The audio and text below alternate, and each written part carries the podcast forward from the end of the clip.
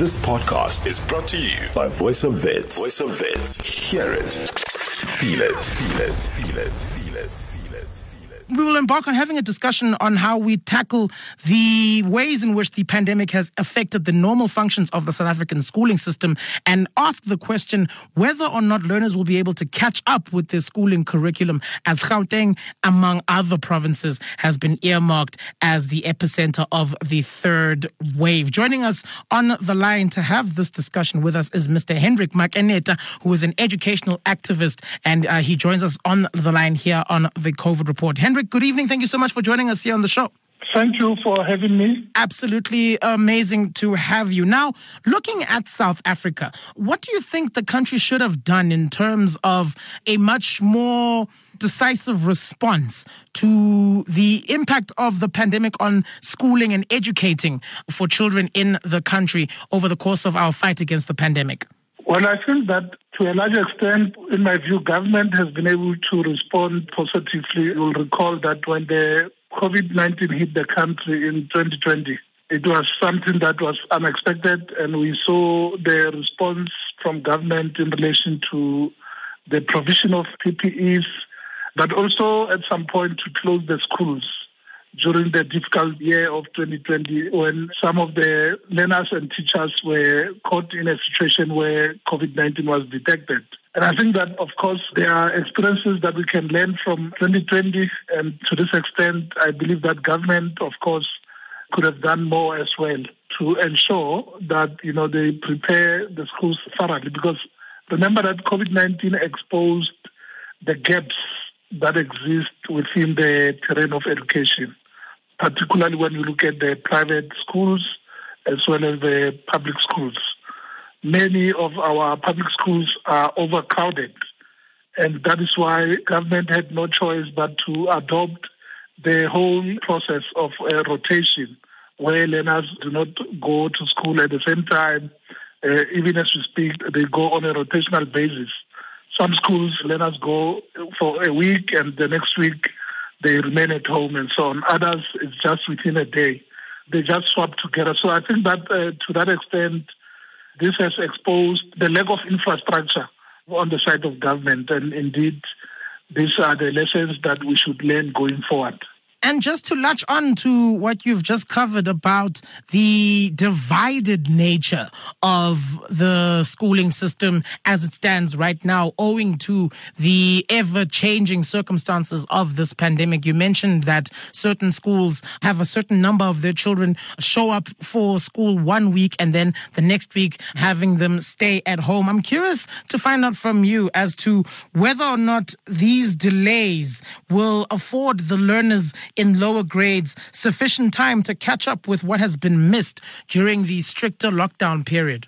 Well, I've said it before that the impact of COVID 19 will be felt in the next few years. In actual fact, as we speak, you will recall that already learners did not even complete the curriculum for 2020.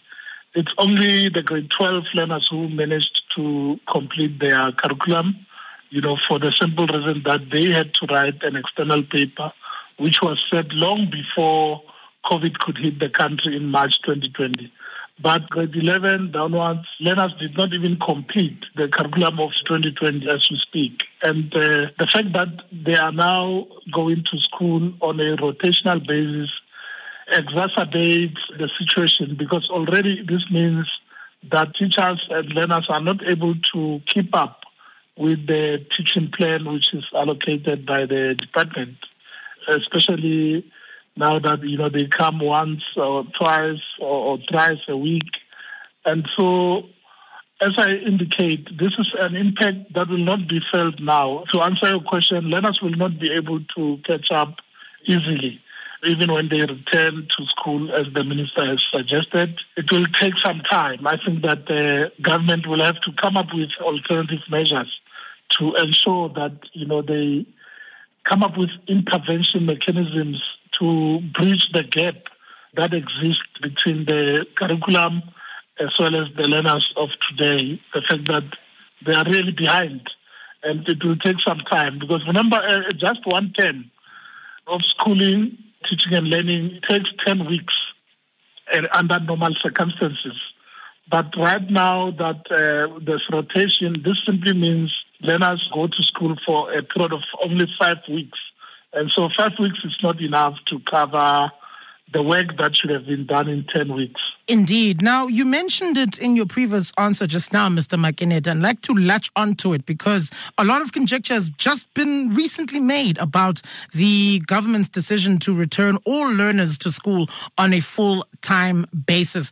Being that we have just been addressed by President Cyril Ramaphosa announcing that we are moving to adjusted level two, I'd like to get your sense and your insight on whether or not um, you think this was good timing on the government government's part to introduce or consider reintroducing all learners to school on a full time basis, being that so many provinces are being earmarked as the epicenter of this dreaded third wave? It appears that there is little communication between the office of the president and that of the minister of basic education, in a sense that only last week, the Basic Education Minister, Honorable Nzimande announced the return of the lower grades in July this year. And then the President also took the country from level one to level two. And this on its own means that, as I said, perhaps there's communication breakdown. I think that there's a need, it's not too late for a basic education minister to convene the Council of Education Ministers and you know come up with a new position given the speech that was given by the president yesterday. So that if needs be we might as well have to assess the general mood of society but also to assess the impact of this third wave as we are told. Remember even though children are young we know scientists have said that children are not so much in danger when we look at the pandemic but the reality is that children are not alone at schools. They are taught by adults who may be exposed to risk. So I think that the government must find a way to thoroughly look at this matter and perhaps the minister should issue another statement at some point. And it will not be wrong, in my view, if she backtracks from the original position of retaining the learners on full capacity.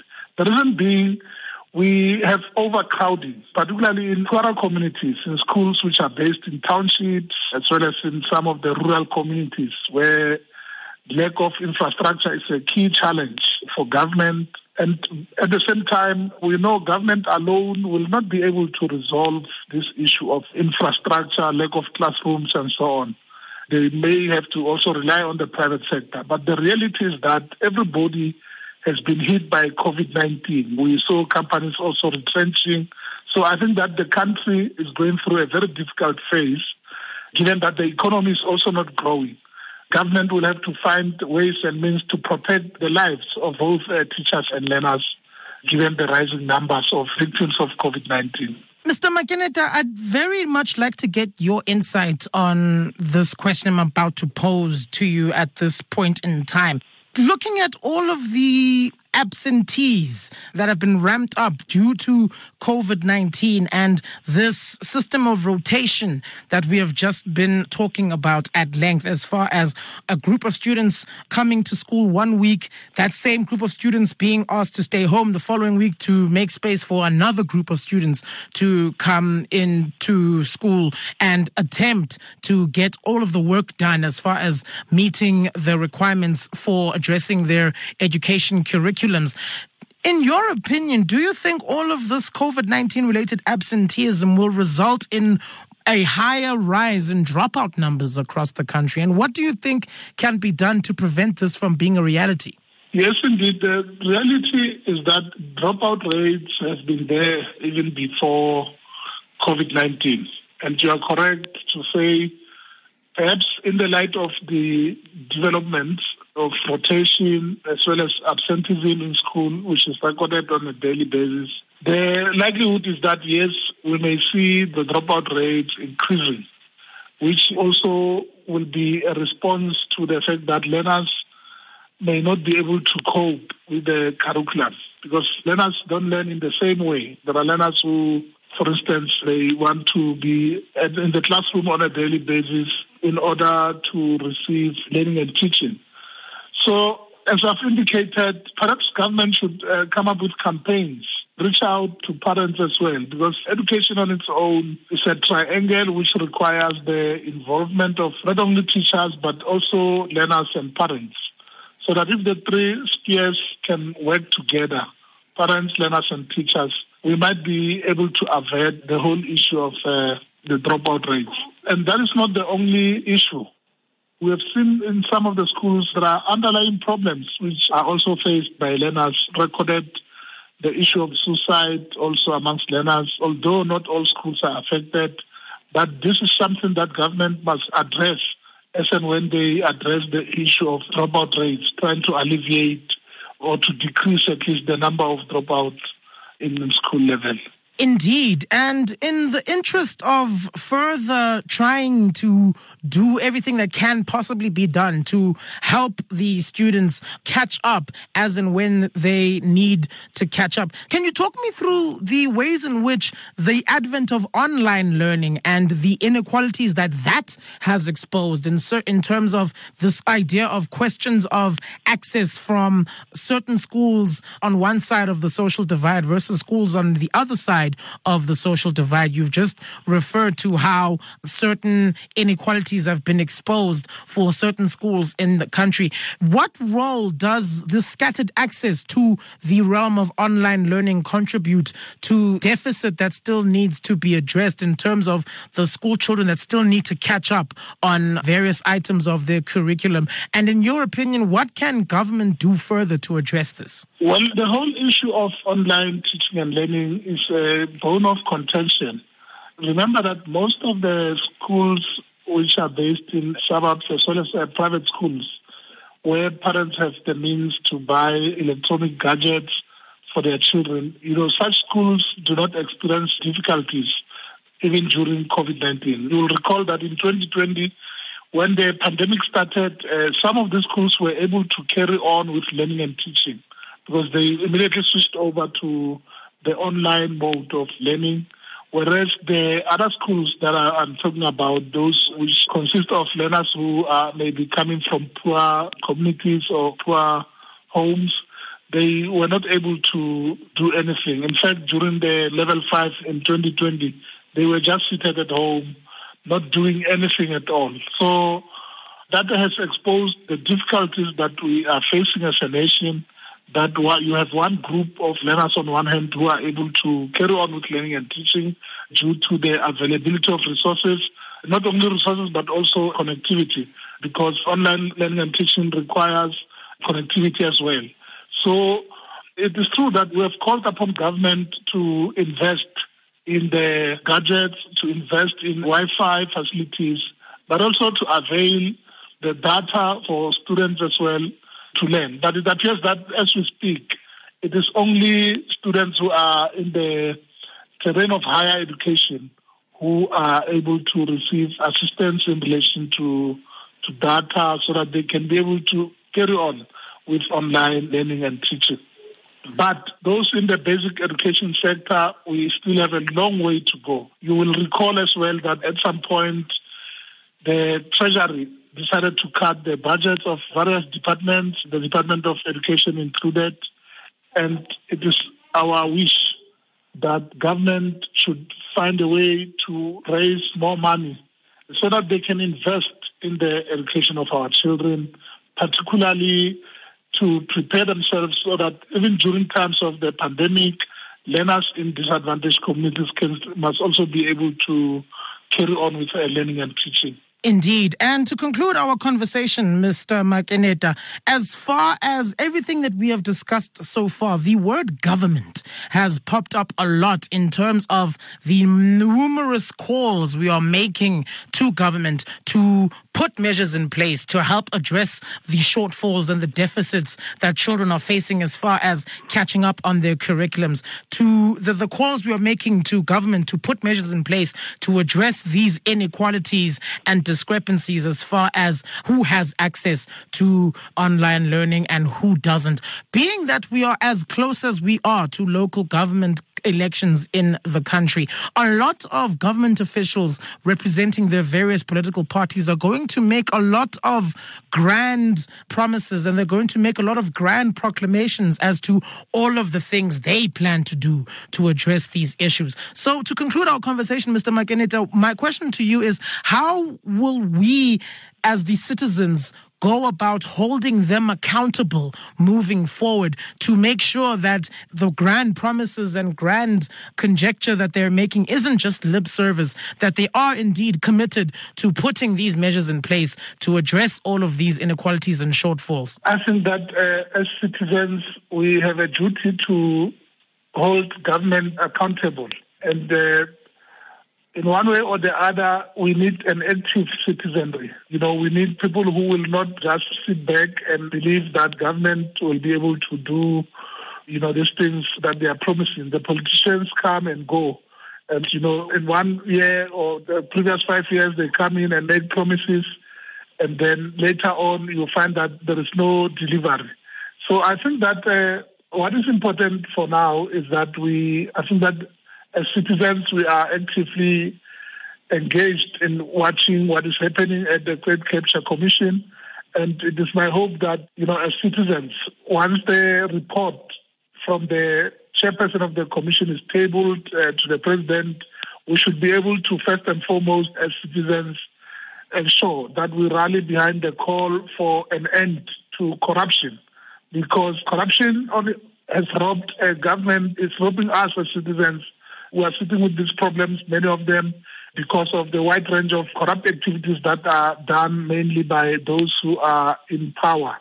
And I think that as citizens of the country, we should be active at all times, ensuring that we write petitions if needs be to make sure that whatever needs or whatever promises that are made, uh, tabled in manifestos, are put into place you know, one of the things I've already spoken about is corruption, but we also need a commitment from the side of government to collaborate with the private sector to make sure that they grow the economy. And uh, lastly, those who are found to be have put their hands in the cookie jar, they should be arrested. You know, something must be done to make sure that those who steal from the poor go to jail and, you know, they face the might of the law. But another point that we must guard against is the whole issue of our constitutional democracy. We must continue as citizens to defend the supremacy of the constitution as well as the rule of law. Because it is only through the rule of law and the supremacy of our constitution that we can be able to lead better lives, that we can be able to hold government uh, accountable. We've just been joined on the show by educational activist Mr. Hendrick Makeneta here on the COVID report, talking us through the variety of issues that are faced by school children in South Africa and various parts of the world, really, as far as catching up on their curriculums and the amount of work that still needs to be done to address the inequalities and discrepancies that have been laid bare by the COVID 19 pandemic. Mr. Makeneta, thank you so much for your time and thank you so much for for your valuable insight on this conversation. Thank you so much for joining us here on the COVID Report. Thank you very much indeed. This podcast was brought to you by Voice of Wits. By Voice of Wits. To hear more of our shows, tune in to 88.1, 88.1 or stream via www.vowfm.co.za.